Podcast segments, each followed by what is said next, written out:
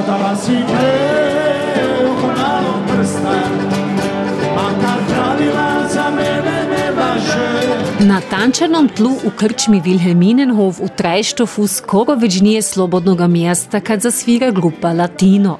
Pjevač grupe Željko Krušlin je još nekoliko desetljač aktivan muzičar. I u starosti od skoro 68 let kaže muzičar svu svoju ljubav za latinsko-amerikanske ritme. Željko Krušlin si želi da pohodniki bala doživu njegov nastup na odredjen način.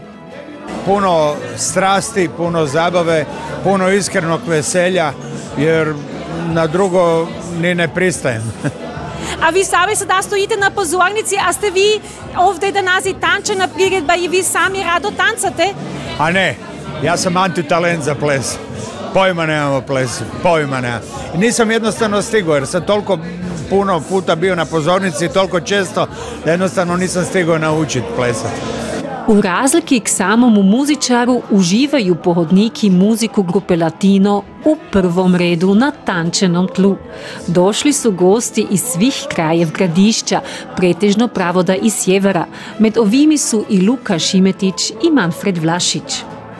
Latino je za nas vrhunac, nismo je još čuli u Treštofu pri balu, poznamo je, ali oni su zapravo vrhunac ovoga bala. A ste vi još tancali mužiki Latina? Na sigurno, sada, sada sam se postavio, kad već ne moram tancat.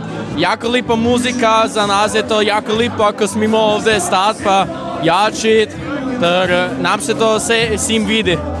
A je jačit lipše nek tancat? Ne, tanca je još lepše. Dokle grupa Latino igra u velikoj dvorani su Lole aktivne u baru. Ovdje se isto tako kod i u velikoj dvorani kaže da su se gosti opravili u bajski outfit. I ako duge haljine nisu najbolja oprava za tančeno tlo, je ovo ipak puno. Tako se muži u baskoj prateži i žene u dugi haljina kreću u taktu muzike.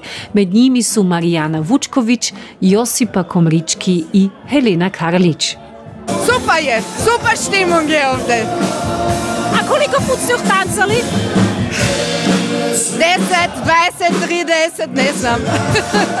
da, imam partnericu, moju dobru prijateljicu.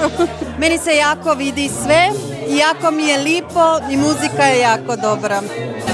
jako se veselim da je to, to je tako dobro i kad su puno ljudi to je e, Hrvatsko kulturno društvo svako ljeto balom u Trajštofu otvara svoje društveno ljeto. Ovput je bal poslabli ljeti zbog korone opet dobro pohodjen, se veseli Lukas Kvanfend od bajskoga tima. On misli da tajna uspjeha leži u različni bendi, ki si svako ljeto pozovu na bal. Ali pravo da ne samo to. Ja mislim atmosfera jako odvisi od ovih prostorija. Da bi šli u veliku halu bi bilo čisto ča drugačije. Zato eh, ja mislim da ima ča, dom, eh, ča jako ugodnoga jer prostorije nisu visoke, mogu starije, mogu lipše zgledaju i zato bi ja rekao to je ta tajna.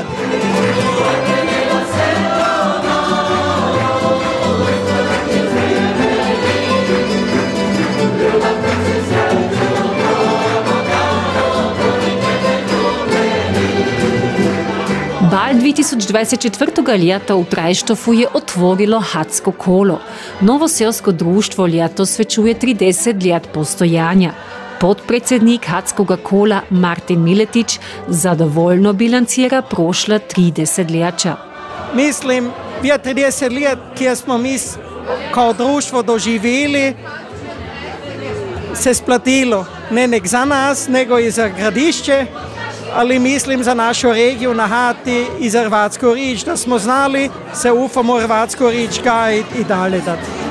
Kod nakanu za novo ljeto su si novoselci zeli najprej, da će do svoje jubilarno ljeto dostojno svečevati različnimi priredbami. Znanstveniki su pravo da izvidili, da nakane za novo ljeto držu maksimalno 10 dan. Tako neki gosti bala imaju želje i nakane za novo а a drugi ne. Med ovimi je i Martin Kanc iz Željezna. Ne. Kad ja genau znam, ne kažete dva tedne, kažete to sve skupa mimo. Svake godine i da, smo zdravi, da dođemo svaku godinu. Veli Blaženka Končić iz Cindrofa. Ovu želju da bal Hakadeja Sjever bude i do iduće ljeto, će do joj organizatori od Hrvatskog kulturnog društva sigurno rado ispuniti.